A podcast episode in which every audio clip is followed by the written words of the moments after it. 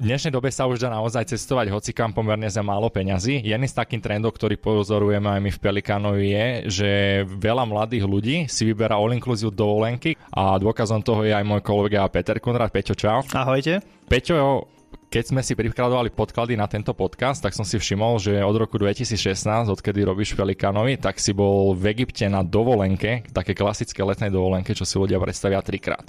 Je to tak? Áno, je to pravda. Prečo si bol ty ako mladý človek na letnej dovolenke, ktorá je väčšinou určená ľuďom, rodinám s deťmi alebo mladým párom? Tak je to hlavne z toho dôvodu, že Egypt je pre mňa cenou veľmi dostupný a to, čo ja vyhľadávam na Egypte, je potápanie, šnorchlovanie a pre mňa, čo je top, sú rybičky a korále. A toto všetko si tam teda našiel? Samozrejme. Pre mňa je Egypt niečo na štýl ako low-costové Maledivy. Čiže čo stojí taká dovolenka v Egypte? Vieš čo, záleží to od úrovne hotela, či pôjdeš do nejakého 3-hviezdičkového, 4- alebo 5-hviezdičkového hotela a samozrejme to záleží aj podľa sezóny. Ja sa snažím čo najčastejšie chodiť pred sezónou, čo je asi taký apríl, máj, alebo potom po sezóne, čo je taký október, november a vtedy priemerná cena na týždeň okolo 400 až 600 eur, podľa toho, že aký je to hotel. Či to je 4-hviezdičkový alebo 5-hviezdičkový hotel. Jasné. A u teba, ktorý druh hotela vlastne vyhráva? Ja už som bol 3-krát. 2-krát som bol v 4-hviezdičkovom hoteli a raz som bol v 5-hviezdičkovom hoteli. Vždy to záležalo od aktuálnej ceny a dostupnosti. Pokiaľ bola dostupná aj kvalitná 4-hviezda, tak som išiel do nej. Jasné. A spomínal si, že bol si tam pred a po letnej sezóne, že je to výhoda alebo nevýhoda, že prečo si sa takto rozhodol? Myslím si, že skôr je to výhoda, pretože bol som v Egypte aj v lete, v auguste a to už nechcem sa žiť viackrát. To bolo veľmi teplo, keď ti poviem tak, že o polnoci som sedel na terase v bare a stále bolo pocitovo nejakých 40 stupňov, aj teplomer ukázal podľa mňa asi toľko, tak to bol dosť veľký extrém. Po sezóne som tam bol na prelome novembra a decembra z toho dôvodu, že u nás už bola zima a chcel som sa trošku zohriať a vtedy bola veľmi výhodná ponuka, tak som išiel na týždeň do Egypta za nejakých 350 eur, to bolo na osobu, čo si myslím, že bola bezkonkurenčná ponuka, bolo tam veľmi teplo, dalo sa kúpať, bolo tam vynikajúce naozaj. Keď sme sa bavili, ty si vral, že prvýkrát vlastne si bol s partiou a že to bola najlepšia dovolenka, ako si kedy zažil a pri tom liste tých dovoleniek, ktoré si vlastne iba počas tých našich 3 rokov v Pelikanovi zažil, tak prečo bola najlepšia práve táto?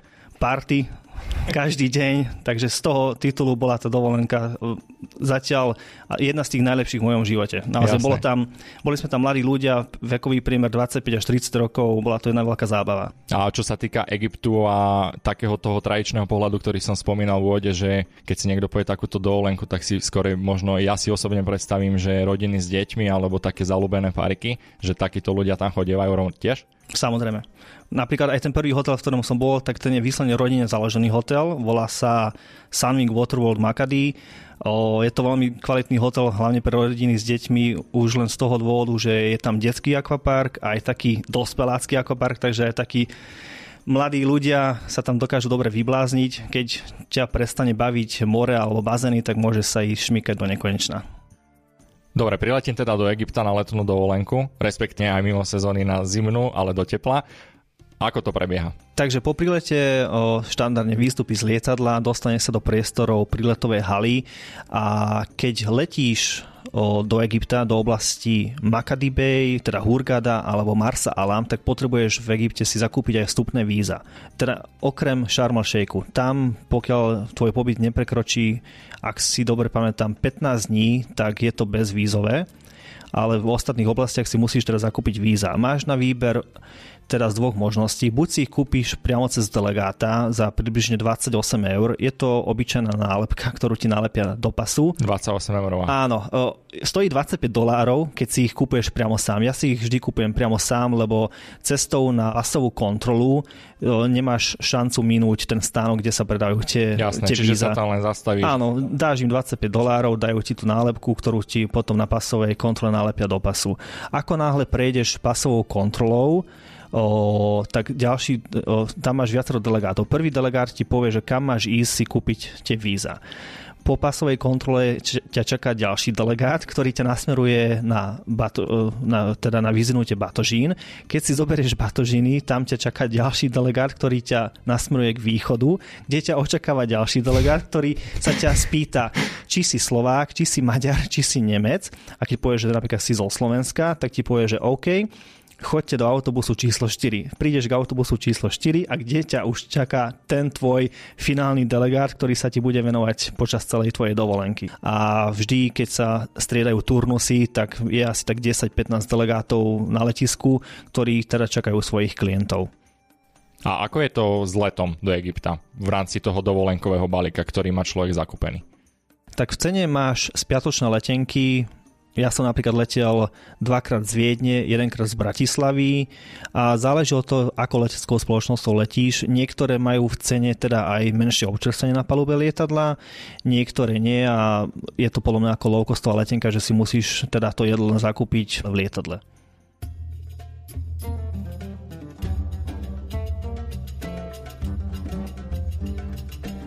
Čiže ako sme sa bavili, tak si bol v Egypte 3-krát. Môžeš teda porovnať 3 rôzne destinácie, ktorá ťa čím oslovila a ktorú možno aké cieľovke turistov, dovolenkárov, backpackerov odporúčaš?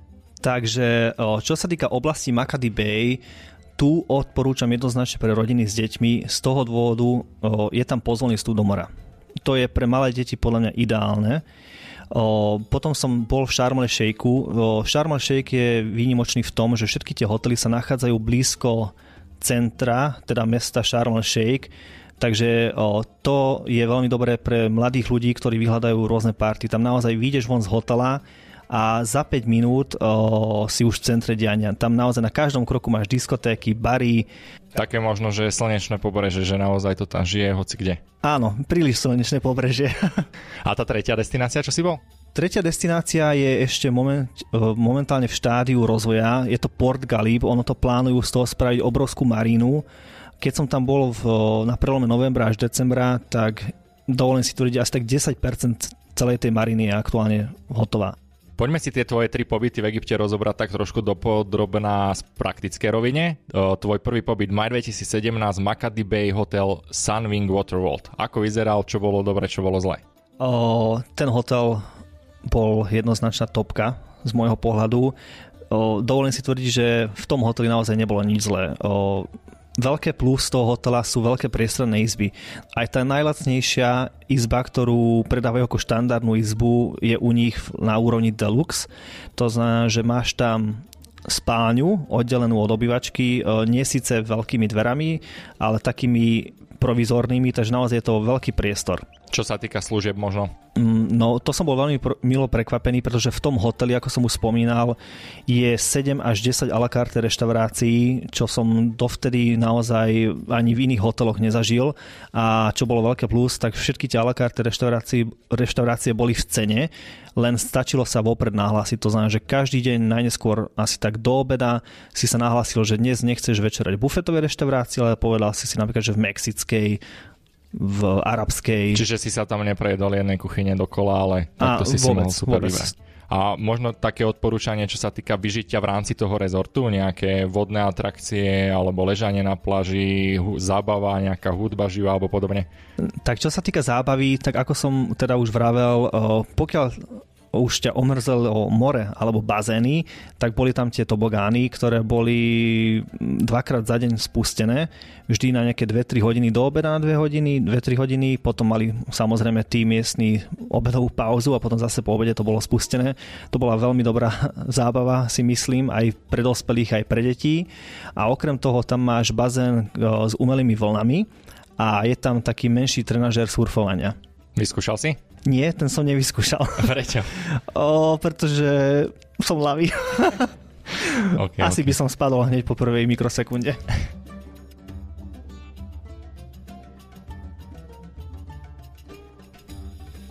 Tvoj druhý orientálny pobyt v Egypte, august 2017, Sharm El Sheikh, hotel Gazala Gardens. Ako vyzeral ten? Ten hotel bol teda o jednu kategóriu nižšie ako ten hotel Sunwing Waterworld, avšak napriek tomu podľa mňa služby boli na veľmi dobrej úrovni. Jediná nevýhoda bola asi tá, že tie à la carte reštaurácie, tam boli nejaké možno iba 3. Vyskúšali sme všetky 3, ale tie à la carte reštaurácie nie, že neodporúčam, ale boli také podpriemerné, ale čo sa týka bufetových reštaurácií, tak jedlo bolo naozaj vynikajúce a čo najviac sa mi páčilo na tom hoteli boli bazény. Prečo bazény? My sme každú polnoc, keď sme skončili v baroch, tak sme skončili v bazénoch, pretože tam to nikto nestrážil, respektíve ten strážnik nám toleroval to, že sme sa kúpali aj v noci. Naozaj bolo tam 40 stupňov o polnoci, takže to bolo niečo neuveriteľné sa o polnoci v auguste niekde vonku kúpať. A presne to som chcel povedať pod hviezdami, lebo tam bola tma. A keď si ľahol do vody, videl si nad sebou hviezdnu oblohu. Čiže dá sa spraviť úplne top level, all inclusive aj štvorhviezdičkovom hoteli. Samozrejme. Čiže má za sebou 5-hviezdičkovú, 4-hviezdičkovú skúsenosť a tá tretia bola koľko hviezdičková? V Port Ghalibe som bol tiež ubytovaný v 4-hviezdičkovom hoteli. Hotel sa volal teda Port Ghalib Resort. A ako som teraz spomínal, celá tá oblasť je ešte v začiatku vývoja, ale napriek tomu tie služby boli naozaj na veľmi dobrej úrovni. Ten hotel je veľmi pekný, s krásnymi čistými izbami a sú tam pekné bazény tiež. Navyše je tam taký menší tobogán, nie je to ako v Sunwingu, ale tiež sa tam môže človek slušne vyblázniť. A keby máš nejako, že cenovo porovnať tieto 3 lokality alebo konkrétne hotely, ako to vyzerá? Tak cenovo najdrahší hotel bol samozrejme ten 5-hviezdičkový, potom v auguste to bola tá stredná cenová kategória a keď som bol naposledy v Egypte, tým, že som bol na prelome novembra a decembra, kedy sú tie ceny naozaj nízke na úrovni, dajme tomu 350 € na osobu, týždeň all inclusive v 4-hviezdičkovom hoteli, tak z toho teda bol tá posledná skúsenosť bola najlacnejšia. A čo ak si niekto povie, že chce to spraviť ešte za menej ako 350 € a povie si, že ja pôjdem do 3-2-hviezdičkového hotela? Tak, 2-hviezdičkový hotel, ani neviem, či vôbec v Egypte ponúkame, alebo či vôbec taký aj existuje, ale tak to musí byť naozaj človek veľmi odvážny. Neviem, ja som ešte v nižšej kategórii ako 4 hviezdičky v arabských krajinách teda nebol, ale určite neodporúčam nikomu ísť nižšie ako do 4-hviezdičkovej kategórie. Možno ešte v ojedinelých prípadoch, keď naozaj ten klient si povie, že ja na tom hoteli nebudem, tak ešte môže risknúť tie 3-hviezdičkové hotely, lenže tie sú väčšinou mestské hotely orientované pre miestnú klientelu, takže tam sú Arabi, domáci, tam tie hotely sú fajčiarske, takže naozaj... Že je to úplne iná skúsenosť, ako má európsky klasický dovolenkár si predstaviť. Áno, keď si zoberieš v Taliansku 3-hviezdičkový hotel, tak to je asi v Egypte 4-hviezdičkový, niekedy aj 5-hviezdičkový hotel. A čiže ty takéto rady, ktoré si vlastne na základe vlastnej skúsenosti videl, zažil, posúvaš ďalej s našim zákazníkom v Pelikánovi. Jednoznačne.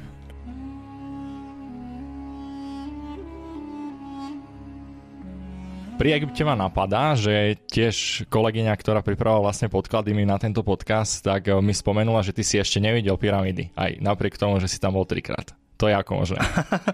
Áno, je to pravda. Je to z jednoduchého dôvodu. Vždy, keď som bol v Egypte, bol som iba týždeň a nevýhodou, keď cestuješ do Egypta, je to, že ono to nie je klasická dovolenka na 7 plnohodnotných dní, ale ja si dovolím tvrdiť, že iba 6,5. Je to z toho dôvodu, že tam letíš v priemere 4 až 5 hodín a buď letíš skoro ráno, alebo neskoro večer. To znamená, že o jeden deň dovolenky určite vždy prídeš.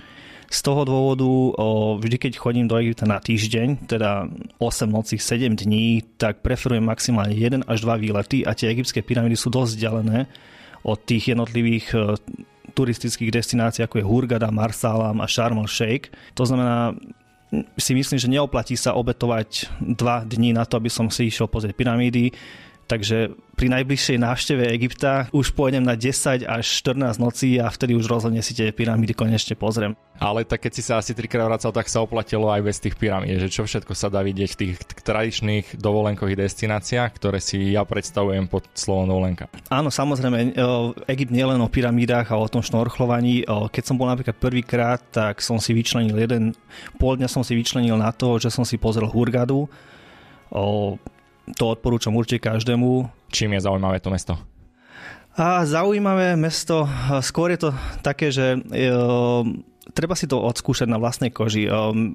Je to taká dosť veľká divočina iba z toho dôvodu, že tí miestni Oni chcú predávať čo najviac tým turistom, majú na každom kroku máš malé obchodíky so rôznymi suvenírmi, s voňavkami, olejčekmi. Čiže otravujú ťa asi v kuse s niečím. Otravujú, ale až príliš. Ja mám rád, keď sa od teba obchodník zaujíma a chce ti odprezentovať svoj tovar, lenže v tej Hurgade to už prišlo príliš silené. Tam nemôže sa prejsť na ulici bez toho, aby si každých 5 sekúnd niekomu nehovoril, že ďakujem, už to mám, ďakujem, neprosím. Jasné. Alebo vrátim sa neskôr a podobne. A nevrátil si sa s plným kufrom voňaviek a nejakých kľúčeniek? Kľúčenky nie. Doniesol som asi z prvej cesty tak 30 až 35 magnetiek. To nosím stále, buď pre kolegov alebo pre známych. Ale čo som si ja tam obľúbil v Egypte, tak to sú tie voňavky. V podstate tie olejové parfémy. Tie sú podľa mňa veľmi kvalitné. A toto bola taká, že skorej nepríjemná vec tej Hurgade a tých príjemných bolo napríklad čo?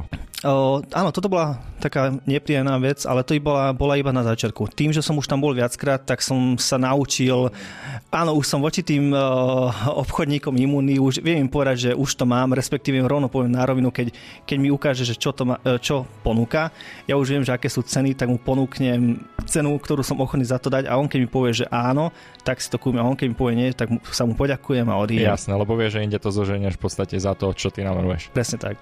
Ešte sa vrátim možno k tým parfémom. Ja keď si predstavím slovo parfém, tak mi to príde, a najmä keď mi ho chce niekto akože predať na silu, tak mi to príde, že fejková voňavka, smrdlava. To bol nejaký taký parfém alebo nejaký iný druh? Nie, práve že tie egyptské voňavky sú podľa mňa jedny z tých najlepších, pretože tam si pod tým slovom parfém nepredstavuj klasickú voňavku, ktorú si kúpiš u nás v drogérii s rozprašovačom. Presne tak, nejako som to ja.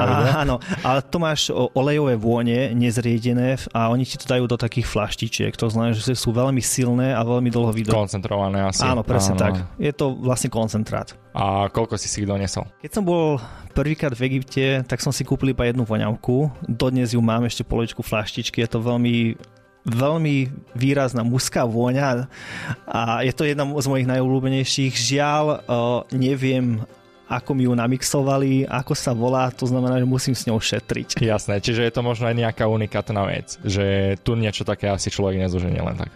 Ja keď sa pýtal ten predávač, že čo mi má namiešať, tak som mu povedal, že chcem takú voňavku, ktorú keď si na seba dám, tak budem mať okolo seba všetky ženy.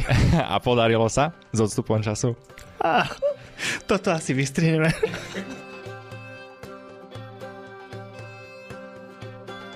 A čo sa týka napríklad nejakých výletov, viem, že si bol na safari v Egypte, čo znie trochu netradične pre mňa. To ako prebiehalo? Čo sa týka výletov, tak dobre, že to spomínaš. V podstate celá taká dovolenka prebieha tak, že vždy na druhý deň majú klienti infoschôdzku. To znamená čo? Nejaký meeting, kde sa všetci stretnú? Áno, je to také stretnutie. V prvý deň po prilete cestou na hotel, ako prebieha transfer, tak tam ti delegát rozdá takú infobrožúrku, a kde ti napíše, že na druhý deň sa stretnete v recepcii o tom a tom čase. Keď je teda ten, hovorí sa tomu teda infoschôdzka alebo meeting point, tak tam ti delegát vysvetlí základné fakty a veci ohľadom Egypta, povie ti, keď ti budeš mať nejakú chorobu, niečím trpieť, tak na koho sa treba obrátiť a hlavné gro ich práce je teda ponúka tých výletov.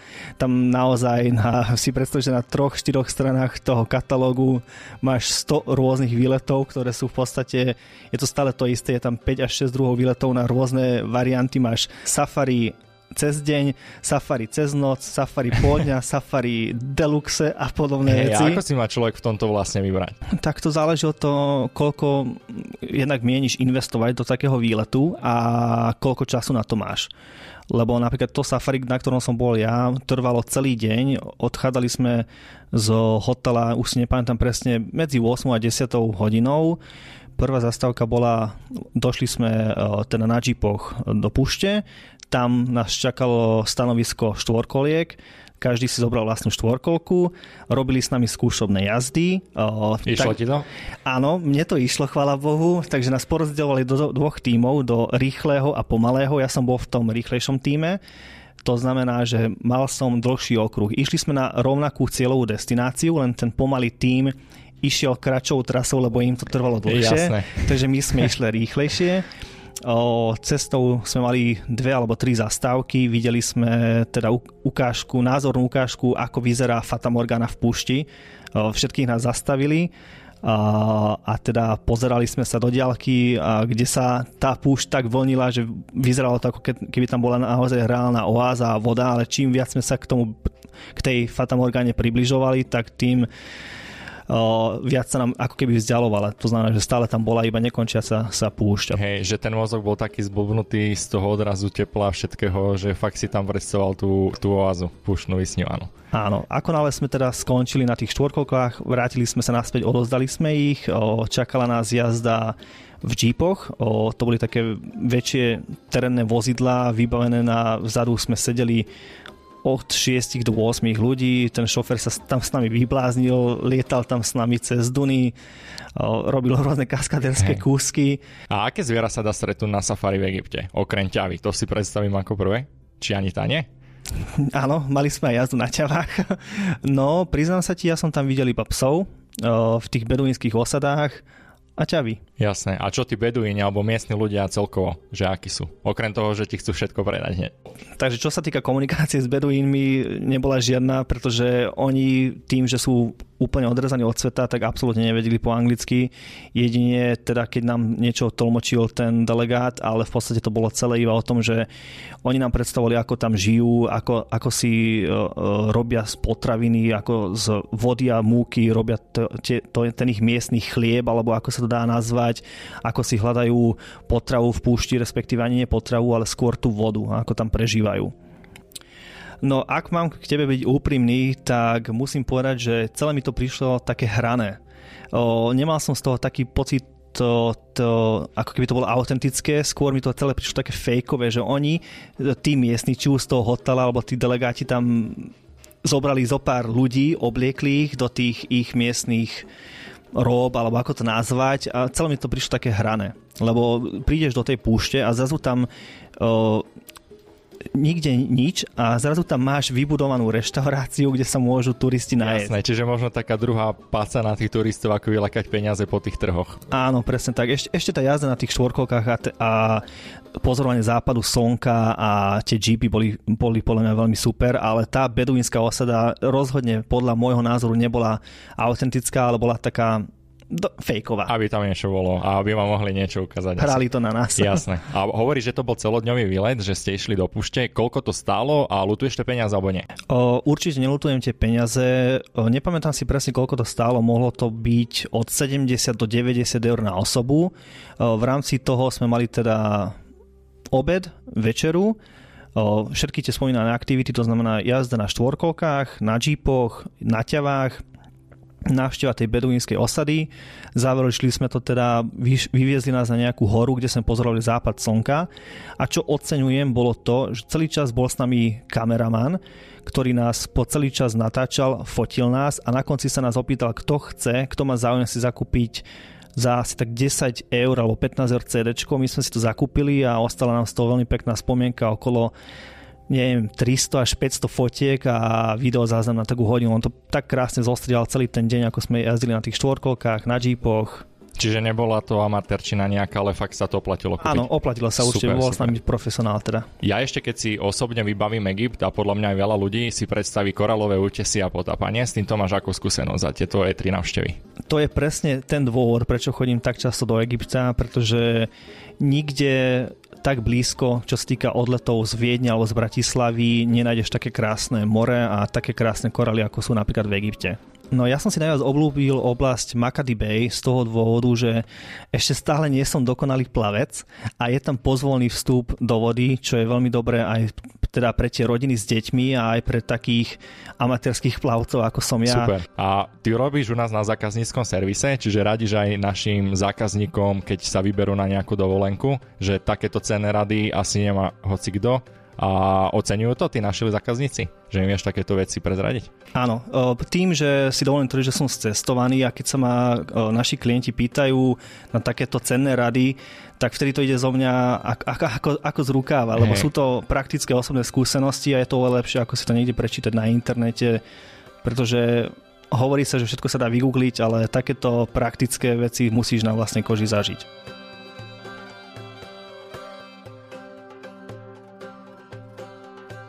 Tento rok máme za sebou na Slovensku aj európske voľby a my sme už tu možno tak, najmä tá mladá generácia zvyknutá, že všade, kde sa pohneme, tak je euro, dohovoríme sa, žiadne hranice nefungujú. Ako je to s Egyptom, keďže Egypt sa nachádza na severe Afriky? Napríklad, ako sa tam platí, čím sa platí, treba meniť peniaze dopredu, dá sa to tam vybrať bankomate a podobne?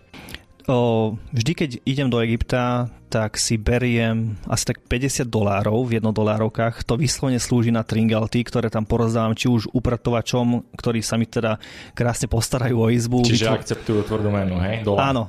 Áno. Doláre sú najlepšie z môjho pohľadu na tringalty, pretože nezaťažujú tvoju peňaženku.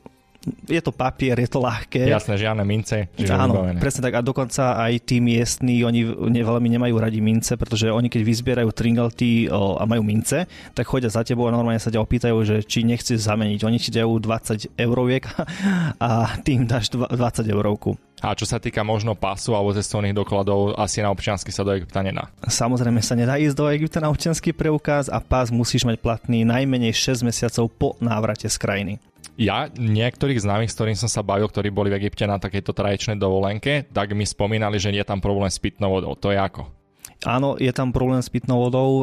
Európanom rozhodne neodporúčam piť ich miestnu vodu, dokonca nielen, že piť, ani len umývať si a vyplachovať zuby z ich pitnou vodou, pretože keď sa ti to podarí, tak keď budeš podnikať v Egypte, tak musíš rátať s tým, že dostaneš tú nechválne známú chorobu, ktorá sa volá faraónová pomsta. Môže to dopadnúť veľmi zle, môžeš si aj položať v nemocnici. Pokiaľ máš silnejšiu imunitu, tak budeš mať iba hnačky. A tebe alebo tvojim známym sa niečo takéto stalo? Že máš skúsenosti s zdravotníctvom egyptským?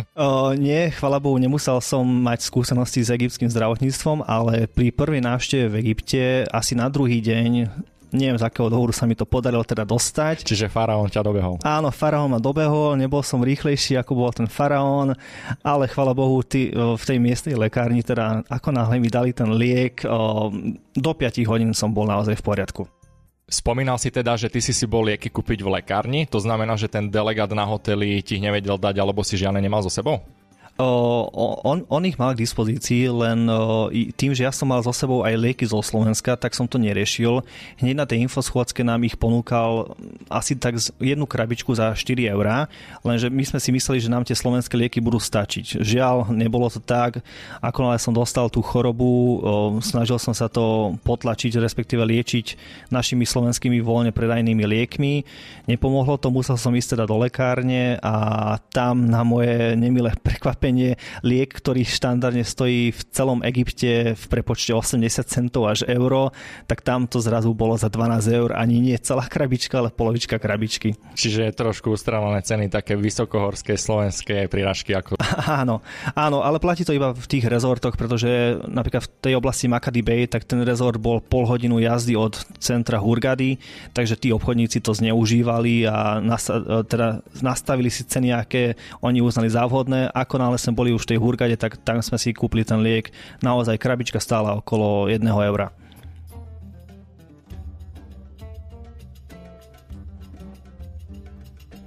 A ako chutí Egypt? Myslím kuchyňa, taká tradičná egyptská.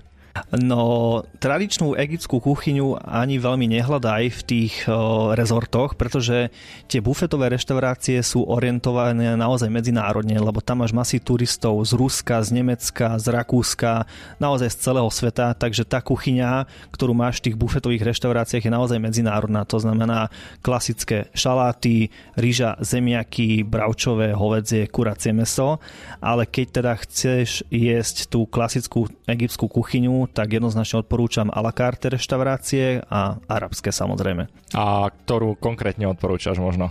Naši poslucháči, ak si vypočujú, možno navštívia.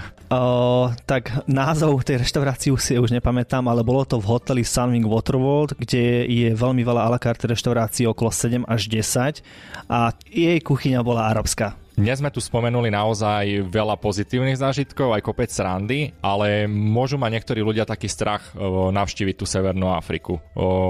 Je podľa teba bezpečné cestovať do Egypta?